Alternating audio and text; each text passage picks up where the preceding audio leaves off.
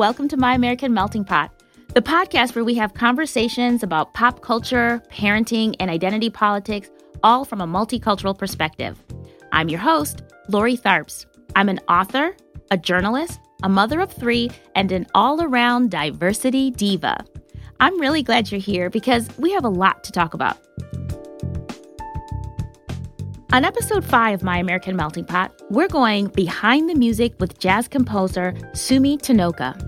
If Sumi's name sounds familiar, that's because she's the musician who composed the theme music for our show.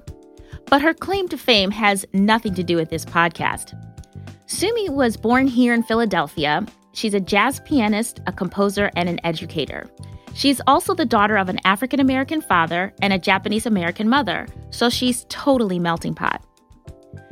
Sumi has been described as a fierce and fascinating composer and pianist by Jazz Times.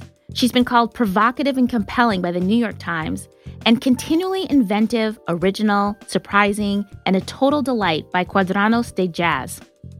Sumi has also been a composer on numerous films, including the documentary Queen of the Mountain and the Academy Award nominated film Family Gathering. She's also taught piano at Bard College and at Dutchess Community College in upstate New York. I'm thrilled we get to talk to Sumi about her more than 30 year long career as a musician, about her unique multiracial identity and upbringing and how they influence her music. And I want to talk to Sumi about why jazz matters. And spoiler alert, since we're recording this episode in WRTI's beautiful performance studios, Sumi has promised to play a little something for us on the piano at the end of our interview so make sure you stick around all the way till the end. But before we get to our conversation with Sumi, you know we have to take a break for a melting pot minute.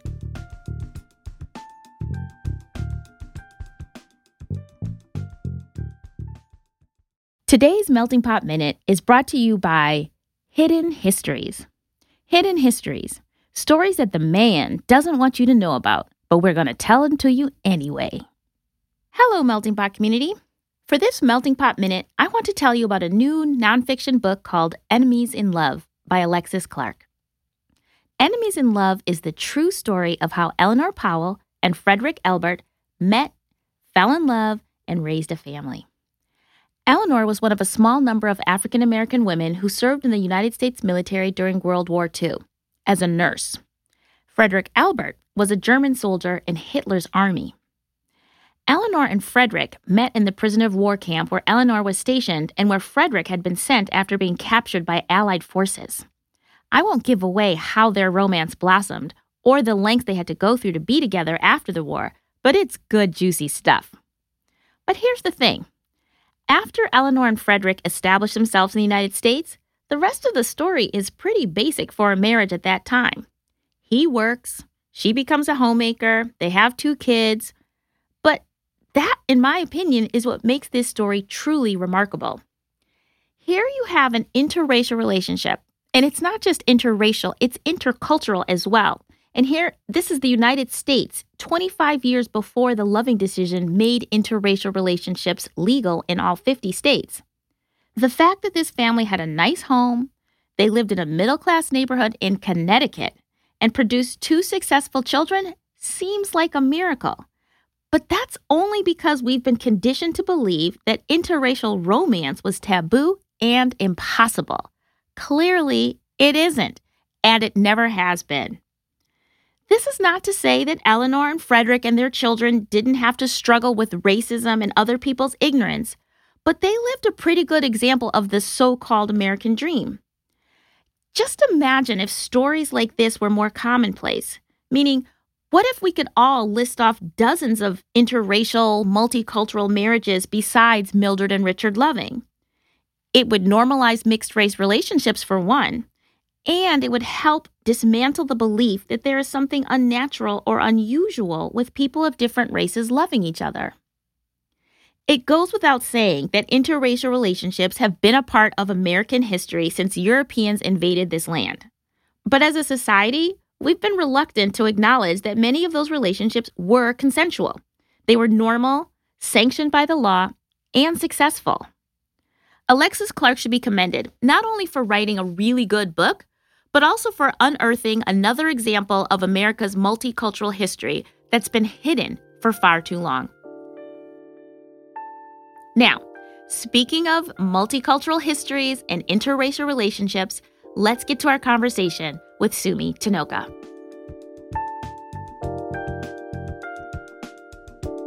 Welcome to My American Melting Pot, Sumi. Hi, Lori. It's great to be here.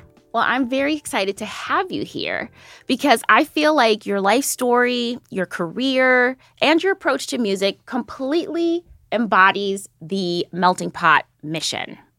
So I want to start by going back to the beginning of your career and actually back to your childhood. Oh, that's great. So I know that your father was African American and your mother was Japanese American, and that you grew up in Philadelphia in the 50s and 60s. I did. I was born in 1956. Mm-hmm. So, can you tell us how did you fall in love with music?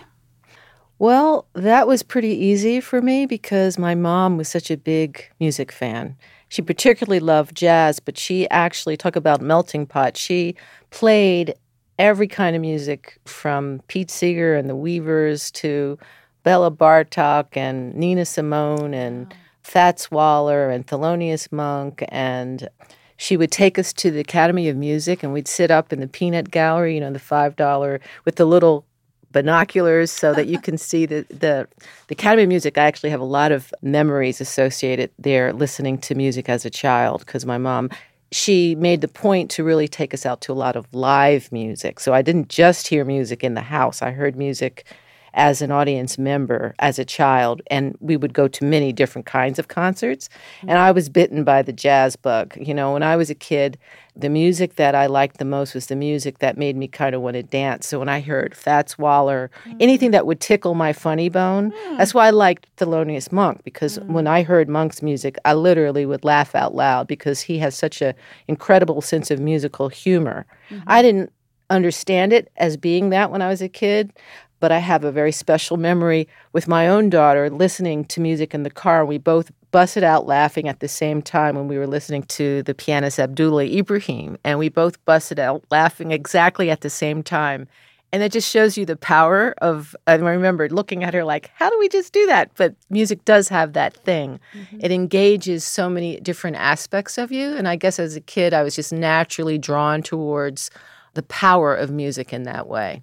Was your mom a musician as well? You know, she wasn't, but when she was a kid, I think that was one of her strongest desires was to learn how to play piano when she mm. was younger. She told me she used to climb this tree and listen to her neighbor practice the piano. Mm. And my mother was a her parents were migrant workers in um, Bainbridge Island, you know, mm. Japanese American. And mm. so they had literally very little money. So mm. she made sure when she had kids that we all had piano lessons and I was one of the first. So you have siblings? Did they? I also... do have an older sister and two younger brothers. Okay, so did everybody play music then? That your we all wanted? played music. Did you guys have like a group? Did you have like a family? No, group? we never had a family group. Although I still play music with my brother, who plays great vibes and he plays steel drums and uh, he teaches music in the schools in one of Kenny Gamble's magnet schools. Oh wow, yeah, how exciting! Yeah, he runs a whole music program there. Okay, and he's a professional musician. You know, so sometimes we play together.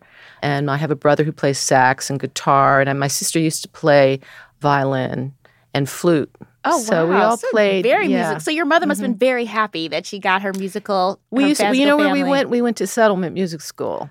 Settlement Music School provides like a sliding scale for yes. their families. Yes. And so my mother, at that one point, she was like, though, because I was taking dance, drama, and music and a music workshop and she's like you're going to have to choose because you know we can't do all this so so you were playing music from an early age mm-hmm. what was it that made you decide i mean again a lot of kids play music when they're young and i actually read that you graduated high school when you were 15 i did so really young, when did you know that you wanted to make music your career? Like when did you decide that this was something that was more than just, you know, something fun that you did at home or with your family? I have a very specific night that I decided and that was my parents took me to see Thelonious Monk at the Aqua Lounge in Philadelphia for my 13th birthday. And it was that night I left the club with my parents and I was like, I'm going to be a jazz musician. Can we just pause for a second? I love it that your parents took you to a jazz club when you were 13. I mean, that's kind of an unusual. Well, I was a Monk fan at okay. 13. Okay. I mean, I was a serious fan. So it was a birthday present because I was a Monk fan. So you your know. parents took you on so a they, date. they took me to see him for my birthday. That's excellent. Yeah, and uh, um, that's why re- I think I remember it so well. And it was a very exciting evening because Monk was not in a he was in a very interesting phase of his life where he was kind of um, struggling somewhat mentally to some extent. Mm-hmm. And the first two sets he didn't play at all. And I was like, oh, well, he was sort of playing. He would like a note here and there. Mm-hmm. And I was like, oh my goodness, is he not going to play? But the last set he came out and he played solo piano. Round about midnight mm. and I was just done for. That mm. was it for me. You know, you remember these singular moments in your musical life. Mm-hmm. And I remember it's like an epiphany. I just mm. knew hearing him that this is what I wanted to do.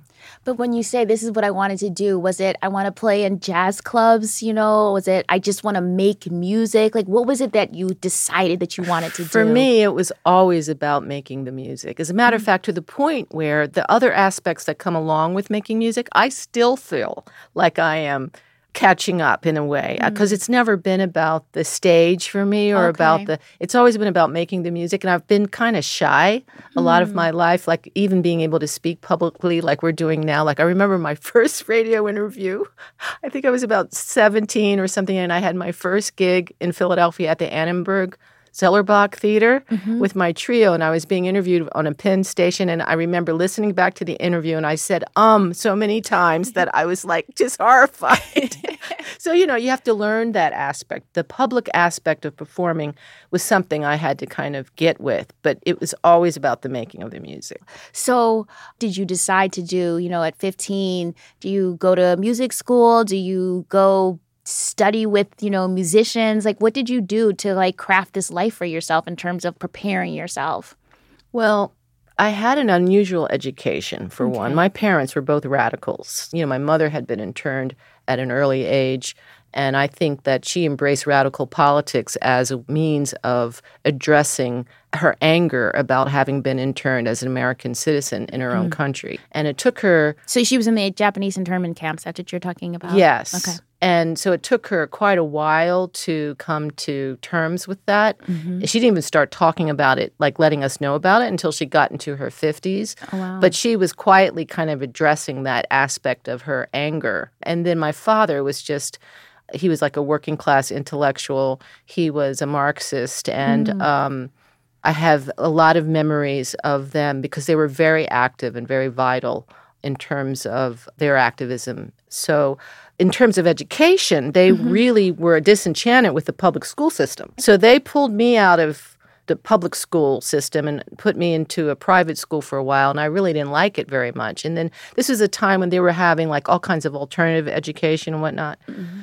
So they had these alternative schools, and I happened to go to one where I was able to get out pretty early because I was able to make my own schedule and my oh. own credits. But the reason I kind of went through there really quickly was because for a year I didn't go to school at all. And they put us with a woman who is a very radical kind of private tutor. And for that whole year, her emphasis was on self education and self direction, self motivation. Mm-hmm. So it's my brother and I, my younger brother and I, the one who plays vibes, we would go over there and she would just literally, she'd ask us, well, What do you want to learn? What do you want to do? And be like, Oh, what are you going to teach us? And she'd be like, Well, what do you want to learn? And we'd be like, What are you going to teach us?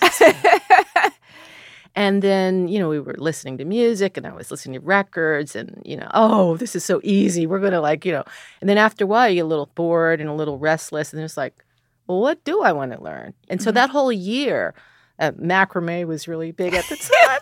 so I was like, well, I want to learn macrame. So she's like, oh, really? Well, how are you going to do that? And when we were like, what do you mean? Aren't, aren't you going to teach us? And she'd be like, no, how are you going to do that? So then it was going to the library, getting the book out, go, mm. materials, going to mm. the string store and the bead mm-hmm. store. And then mm-hmm. before you know it, I'm making like all these macrame handbags and wall hangings and like selling jewelry and, and doing all this stuff. Wow. But the whole thing was about self motivation. So when I went to this quote unquote free school, mm-hmm. I knew what I wanted to do. I wanted to do music mm-hmm. and I had it in my mind how I wanted to do it. Like I didn't really want to learn about how to play jazz in a college environment. Mm-hmm. Although at 15, I left to go to Boston to go to New England Conservatory to check it out, but also to check out Berklee School of Music. Mm-hmm. And I met an incredible teacher named Madame Chaloff who taught at those places. And she also turned me on to an amazing jazz pedagogist, pianist, who was a Lennie Tristano disciple. His name was Charles Banacos. Mhm. And so I ended up leaving Philly at age 15 to move to Boston to study with her Mhm. and Charles Banacos. How does a 15 year old do that? You weren't in an official college program. You were just studying with them. Like, where did you live? And were your parents like, go, good luck? Well, they weren't exactly go good luck. My parents are amazing people. They were very alive and vital people, but they had their own dysfunctions, you Mhm, know, mhm. and we were having some family issues. So Mhm. when I left, I was a little upset with my parents at the time. But I did always have their blessing. Okay. You know, so they really did a good job in that. We were very well loved. You know, uh, the integrity of our family structure was very tenuous at Mhm, times. mhm. But so when I left, I had I knew I had their support. I Okay. always to go after what it is that I loved. Mhm, To the mhm. point where I think my mother didn't have much of a practical bone in her body, you know. So, and I have a very dear friend who says, "Well, you know, your mother was a dreamer, and that's a really great thing to have a parent who's a dreamer if you're an artist, Yeah. because they don't get into like, well, what are you going to do to make money? It's like, oh, you want to be an artist? Oh, that's the best. Like, you know, I mean, my mother was seriously romantic about Oh. being an artist. She actually wanted to be a painter, and she loved the fact that I was playing jazz. I mean, if she could have done it, she would have done it. Mm. So she was like my biggest fan. She showed up to all my shows. She was such a support. I mean, it was just so I had that, even though they had their mm, own problems, mm, right? Problems, Right, right. So you're in Boston at 15. You're studying with these great jazz musicians because you already know I want to be a jazz musician. So that's Right. what I need to do is study with the greats. And how long were you in Boston? I was in Boston for about a year. Mm-hmm. I ended up moving to Detroit after living in Boston for a while because Mhm. I had I met someone that I ended up going there, my boyfriend at the time, and, Mhm. and but that's where in Detroit, that's where I actually started doing my first gigs, some R and B gigs. Wow. Also sitting in for the first time with jazz musicians. I was also going to hear Marcus Belgraves, who is, is this wonderful jazz trumpet player educator who had his own big band, and I was going there and experienced some of his mentorship and Mhm. and then I came back to Philadelphia. Mhm. So I was working on my own. I mean, I left home with fifty dollars in my pocket. Wow. And I had like three different jobs when I was living in Boston, you know, Mm. struggling to make a living and try to survive. And it was an early age to leave home. Yeah, really early. But then, I mean, again, it really strikes me that you were very focused on what it is you were trying to do, though. Like, that didn't leave you. Did you ever, I mean, in these early years, did you ever doubt and think, maybe I should just go get like a regular, like, college degree and be a nurse or something? Like, did that ever You know, come to you? Or? never occurred to me. I mean, now it does. Sometimes I think at this age, looking back, it's like, hmm, you know, but not really. I mean, it's, I guess I love it too much, and you you find that there are the. I think the people. It's like any creative person who really wants it. It doesn't tend to come up as much. I mean, I guess it depends on your background too and your support system yes, you know because i do think having support like having two parents for instance that really understood the music and also really supported me i mm-hmm. think was probably much more supportive in a real visceral way than i even realized because i i never actually considered turning around So when did you feel like you had made it as a musician? Was it I know your first album was With an Open Heart. Was it having an album? Was there that first gig? What was it that made you think like I'm doing this? I'm doing this. I'm a musician. Like I can call myself a professional musician now. What was that moment for you? You know, I don't know that I ever really had that pivotal moment where I can call my because uh, even now, I sometimes I wonder, like, am I really doing this? I, I guess I am doing this after all this time. And, I mean, I do think part of it is having the legs to keep standing. That's part of what you develop legs. You know, like my first my first lesson with Mary Lou Williams, for instance, who was one of my teachers and mentor to me. And I didn't study with her a very long time, but she had a very powerful influence on me. But but the one of our first lessons, she says, "Well, you know, you got to go through the muck and the mud in order to play the blues." Oh. So it's kind of like that too. It's Mm. life. It's um I think in order to be an artist that is you know, you use the stuff from your life to Yeah. create. Yeah. And speaking of which, that's a perfect segue for my uh, my next question, which was, as somebody of mixed race heritage, of black and Japanese. Did you ever feel like, you know, having these two distinct ethnic background, did that influence your kind of music, your musical taste, your your sense of self as a creative? Do you feel like it impacted or influenced, you know, how you approached music being biracial, especially at a time when people weren't talking about being biracial, right? It wasn't about like a thing. You kind of this idea that we have these conversations about being mixed or biracial is a totally kind of 21st century conversation. Did your ethnic heritage do you think influence or impact your music or your choices about your music in any way? Sure. Although it's not really clear cut, but I think partially what it is. It's being biracial, but it's also growing up in the 60s. It's also mm-hmm. having the parents that I had mm-hmm. who were very much into having the conversation to some extent, even though my mother didn't really talk about the camps until later.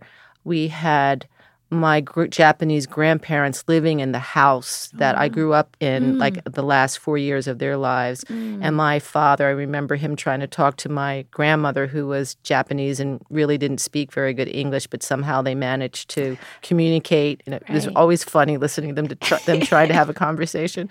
And my father, I think, because of his radical politics, was very much interested in us developing a sense of what it meant to be African American. Mm-hmm. And I mm-hmm. remember him saying to me, Well, you know, if you just have one drop of blood, you're African American. I was like, Well, what does that mean? And then I went through a whole thing. I think each one of my siblings went through a whole thing about our identity and mm-hmm. race and that aspect of that, thinking about ourselves, right. what that meant. Right. And so we were conscious to some extent about the fact that we were multi ethnic mm-hmm. because of the fact that my parents were conscious and right. they were actually not only conscious but they were very much wanting us to develop some values in and mm. around what that actually means the benefits of that I think that really kind of made an impression on me. I mean, I remember at one point, well, I would say, I'm half Japanese and I'm half black. And then I would say to myself, well, wait a minute what does that mean being half Japanese and half black? And is that even really true? And which half? Right,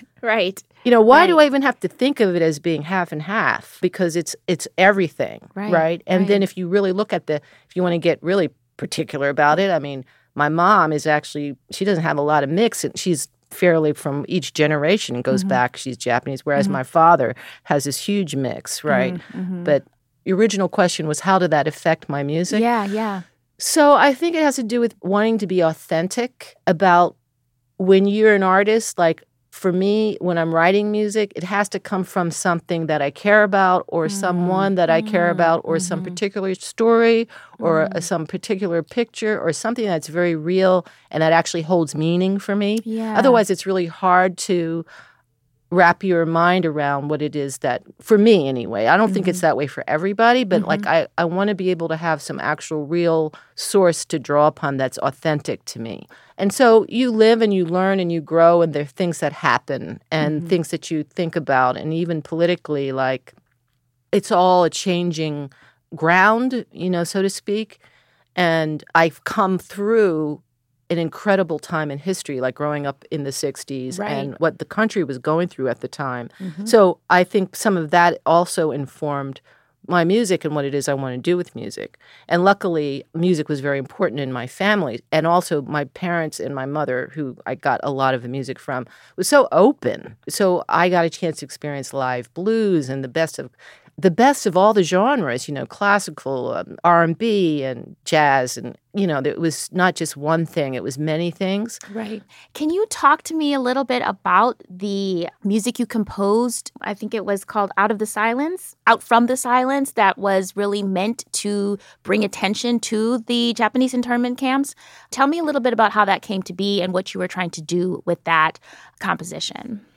So my mother had been interned, and mm-hmm. I guess when she actually really started to talk about it, I realized just how much it defined her life in a certain kind of way. Mm-hmm. Not that it, that was all that she was, but that there was so much anger associated with it. And I couldn't imagine what it must have been like to be 16 years old and have your whole life ripped apart from you in a way because mm-hmm. they were mm-hmm. just literally taken from their homes mm-hmm. and also because of the type of racism at the time you know really made to feel that very viscerally being identified because of your race and just what that would be like to be affected by that, particularly at that age and at that time. Before you go on, can you read a little piece about what your mom wrote about that? I would moment? be happy to. Um, so, in this piece, my mom was in the piece, and I actually used some of her writing, and she actually read this in the piece. Oh, wow. And I wrote music around this part of what I'm getting ready to read. Mm-hmm. Um, I looked around me. The army had not forgotten any of us Japanese. An unexpected audience gathered to witness the involuntary exodus. My head pounded, my stomach churned, my sense of reality slipped and shifted like a kaleidoscope. I thought about the rumors of the Jews in Hitler's Germany. In desperation, I told myself to pray. If I were a Christian, a God might listen.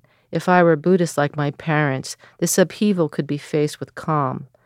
The only belief that might possibly sustain me was the dream of a mystical democracy nurtured by the patriotic fervor of World War II and a lifelong yearning for reconciliation of my two worlds. But moment to moment, unbeknownst to me then, the actual events of my life were stripping away the illusions I cherished. When mother said we were going to a concentration camp, I argued with her until that day when I saw Seattle for the last time. So this is this is your mother's words. This is what she experienced. Obviously, that's so emotional. What what was your response musically? Like, how did you decide to use music to make people understand what a tragedy this was? And it's a tragedy that so many people don't even know about. Yeah. It was difficult because it didn't happen to me. So, in order to write from a place that felt real, I wanted to use the voices of other people that it actually happened to. So mm-hmm. I decided to organize the piece in a way where that could be done. So I used poetry and prose written by each generation. Mm-hmm. So my generation, I used a poem called Susumu. Mm-hmm. And it was written by someone who was talking about it from more or less my generation's perspective. Mm-hmm. And then for my mom's piece, who's Nisei, meaning that she's Japanese, born here with Japanese parents, I wanted her words. And then I also use a poem about the camps from the Issei, my grandparents' perspective. Hmm. And I wrote the music based off of each of those poems to bring me into and the music into a very real space where I could actually address it musically. And I know I know that you used Japanese instruments as well as jazz like you did it almost like a melding of who you are, right? I mean the music was a mixture of different sounds from different culture, yeah? Well, yeah, I use koto shakuhachi mm-hmm. and a Japanese singer also who plays the koto. She has a very unique style of Japanese style of singing. Mm-hmm. And then I wanted to incorporate that with jazz instruments. So mm. I had like clarinet, which was, you know, a lot of people were listening to music from that time. Mm-hmm. And I used trombone, violin, jazz instruments or rhythm section and combined it with those other instruments. That's amazing. And and who got to hear this music? Where was it performed? And did it achieve what you wanted to achieve? Well, I got really lucky because I had a, a, person who was very interested in my career in music, and he was an ethnomusicologist as well as a producer. Mm-hmm. And so he actually produced my first CD, which was called With an Open Heart. And he was interested in making a film about the piece, which he did do from a musicology perspective. So he took us into the studio and recorded the piece, as well as made a film with interviews with my mother and me. Wow. And uh, so he made a whole film about my composing that piece. That's what's so amazing to me is that you can use music to bring attention to something like the Japanese internment camps, right? I mean, music is so powerful because it makes you feel things, right? I mean, if there's a somebody who doesn't know but they hear this they hear the sounds they hear the words they hear the music they know that it's painful that they understand there's pain there's longing there's anger and all of that can be in a musical composition how do you put all of that emotion into a song? Like, what is that process like for you? I don't know that you actually set out to say, well, I'm going to put the emotion in the song. Mm-hmm. I think mm-hmm. what you have to do is to set yourself free and to be able to be in a place where you're not for me anyway, to be able to create, I like to be able to feel safe in a creative space, mm-hmm. which means not only safe, but free. And free in the sense that you can't be worried about, oh, what is this person going to think, or what's that person going to think, or mm. your ego, or any of that. It has to be like this pure space of creation. Mm-hmm. I knew there were certain things I wanted to address in that piece, and mm-hmm. there are, there is a space in that piece where things really like I had audience members because you asked me who got to hear this. We actually yeah. did a tour of colleges and we were able to actually perform the piece live. And I had kids come up to me and say, that was really scary. The, mo- the movement that I wrote where my mother reads this, or just tell me that they could feel that, you know, mm-hmm. they could feel this sort of sense of whatever. And you know it's not like i plan to get that out mm-hmm, of the mm-hmm, music. Mm-hmm, you mm-hmm. hope that your music will have impact from an emotional place right. but the way that that works and how it's so mysterious you know? Mm-hmm, it's really mm-hmm. hard to know exactly how that works. For me i think it has to do with just really living your life and trying to be true to the things that matter to you that's wonderful. I mean, that's I think what every artist wants to to be able to do and to say that I've done that, you know, that I've lived my life that way and that my art has been, you know, it's mattered. It's mattered to me, and that's what I've created. I'm wondering what your mother's response was to your piece you know, she was in the piece, so mm-hmm. having her in the piece was very powerful for her mm-hmm. because mm-hmm. she got a chance to read it with this music happening, you know, mm-hmm. behind her. And I think mm-hmm. it just meant a lot to her to be yeah. able to like join me, collaborate in a way, yeah. and to come together in an artistic way to like mm-hmm. get to some of this. Yeah. So I think the catharsis is definitely a way of looking at it that she Good. had a chance to do that. But you know, there was a film that was made on my mother. Oh, where wow. the filmmaker actually took my mother because he had heard about her story to the camps and my sister went along in this film. And my mother was able to literally go to the camp, be on film while she was looking for the bunker or whatever that they mm-hmm, stayed in, mm-hmm. which of course they weren't there, but she was looking for the markers to try to find her way in it. Mm-hmm. And then also they took her back to Bainbridge Island for the first time. She hadn't been there since she had been taken. So the filmmaker, his name was Mike Uno, made this piece that was done for a series on Japanese American mm-hmm. citizens. Yes. And that film was called Emi. By the way, my film was called Out from the Silence, okay. the one on the piece. Right, right. Yeah. So we will definitely put links to all of that so people can look these things up and see them for themselves. So you've been making music since you were 15, like professionally, I'll say, since you left home at 15. And I just wonder, like, You've mentioned that you have a daughter. I think you have a son as well. You're back living in Philadelphia after living in Seattle and Boston. What has been your kind of strategy to be a creative with longevity?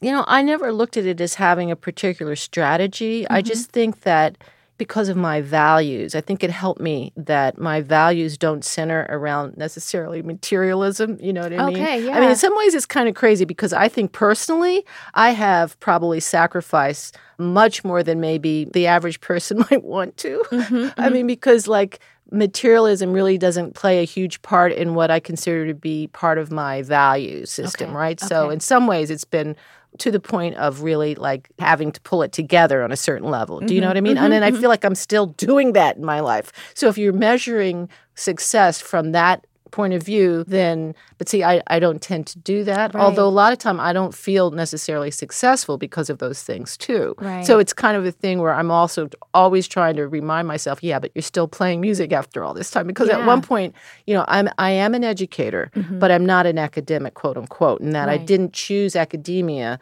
as a, a path, which many people do. And I'm not putting that down. Right. It's just that I knew that there was a part of me that I didn't want to necessarily give up in order to do that. Mm-hmm. So my career path has been all over the place on a mm-hmm. certain level in mm-hmm. terms of especially earning an income and, and just being able to survive, which right. is huge and it's key. And I don't necessarily think that I do that particularly especially if you measure it in those terms. Right.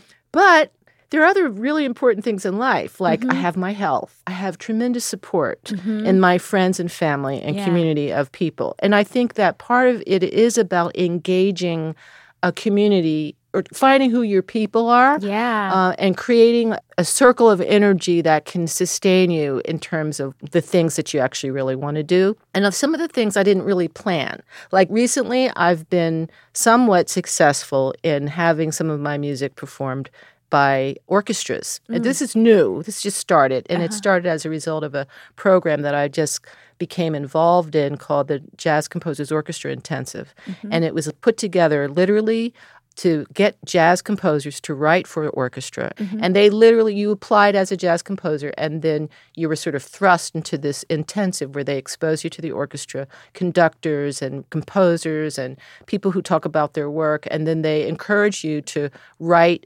for orchestra. You submit, and then if your piece got chosen, you had a chance to have a reading with a major orchestra. So I made it through the whole entire process. I applied, I got into the intensive, I wrote my work, it got performed by American Composers Orchestra, and that particular piece opened up this whole new field to me that I had sort of walked in through the back door. I wasn't necessarily planning on that to happen. But then when these things do happen, it's just like knowing that the American Composers Orchestra was going to actually perform my work, I mm. was like, Yeah. I, you know, and but I also it corresponded with the time that I decided to leave the East Coast and move to Seattle. And I mm. had a place to stay for a mm. certain amount of time. Mm-hmm. And I used that time to write the piece. I was hanging out the UW Music Library and listening to scores and just studying. And mm-hmm. that's kind of a crazy thing to do at my age. You know what I mean? I mean, like just kind of throw it all aside and go, I'm I'm just doing this.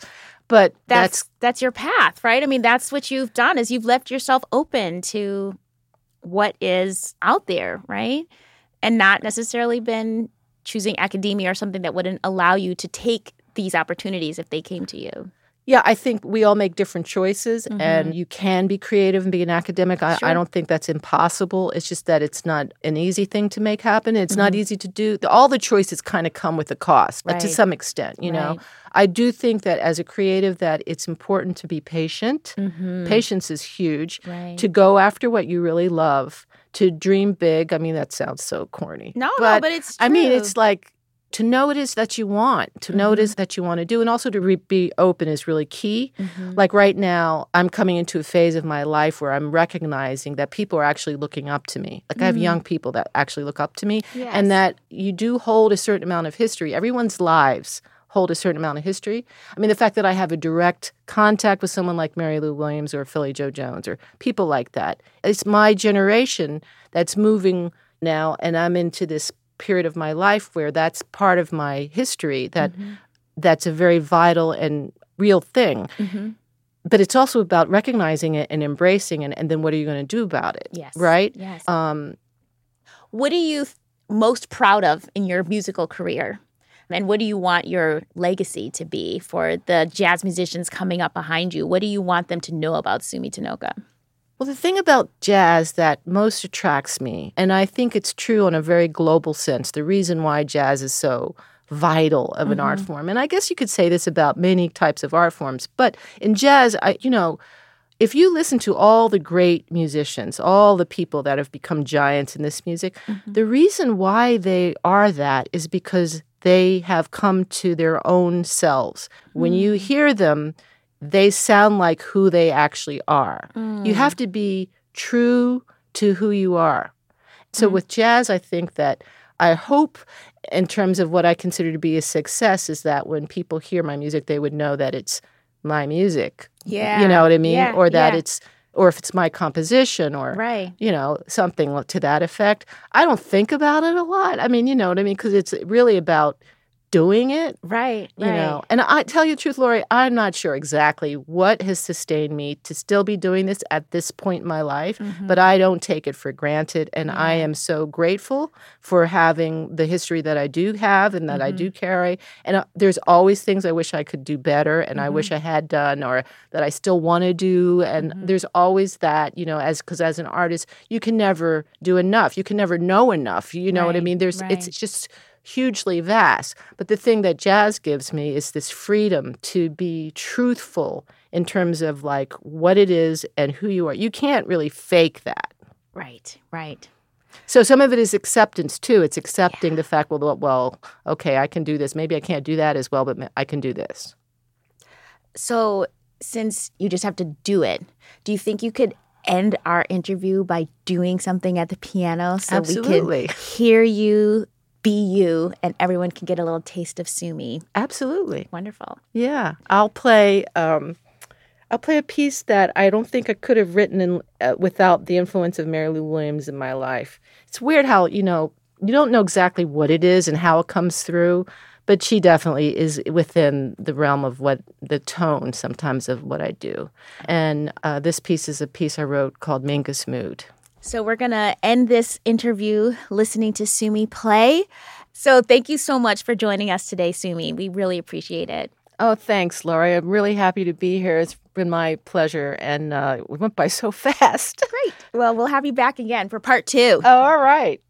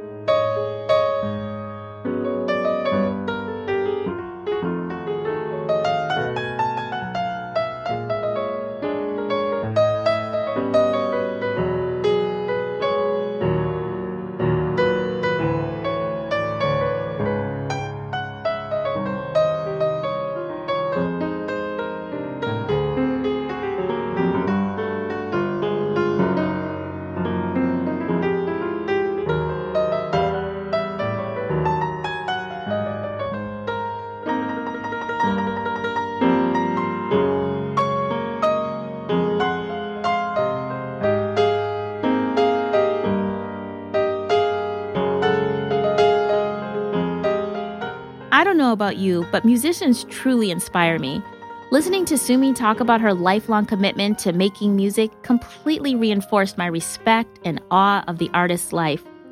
And even though Sumi composed our theme music, I didn't really know much of her backstory. I didn't know about her mother's time in the internment camps or about the work she composed to honor that tragedy. I loved hearing about how she knew she was going to be a jazz musician after seeing Thelonious Monk play live when she was just 13 years old and on a date with her parents. And as a writer who also wants to continue creating and innovating and improving my craft, I felt inspired by Sumi's ability to leave herself open to new opportunities as an artist. I hope you all enjoyed our conversation and the music. If you want to hear more of Sumi's music and support her career, please visit her website, sumitonooka.com. That's Sumi, S U M I, Tonooka, T O N O O ka.com. And speaking of support, I want to thank all of you for your support of our Kickstarter campaign. On January 2nd, 2019, we officially made our goal. Woohoo! I appreciate your generosity and I appreciate you. Now, if you want to keep the Love Fest going, please consider leaving us a review or a rating on iTunes or Stitcher or wherever you listen to podcasts. Or simply tell a friend to listen to our show. Better yet, tell them to subscribe so they don't miss a single episode. Don't forget, you can always get more Melting Pot content on our website, myamericanmeltingpot.com, which is also where you'll find our show notes and resources from each podcast episode.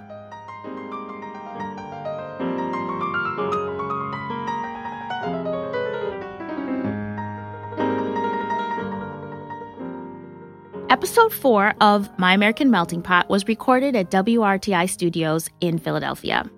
Our producer and editor is Brad Linder. Our sound engineers are Tyler McClure and Joe Patty. Our social media and publicity intern is Darian Muka. And our theme music was composed by the wonderful Sumi Tonooka. Thank you, Sumi. And thank you all for listening. And remember to always live your life in color.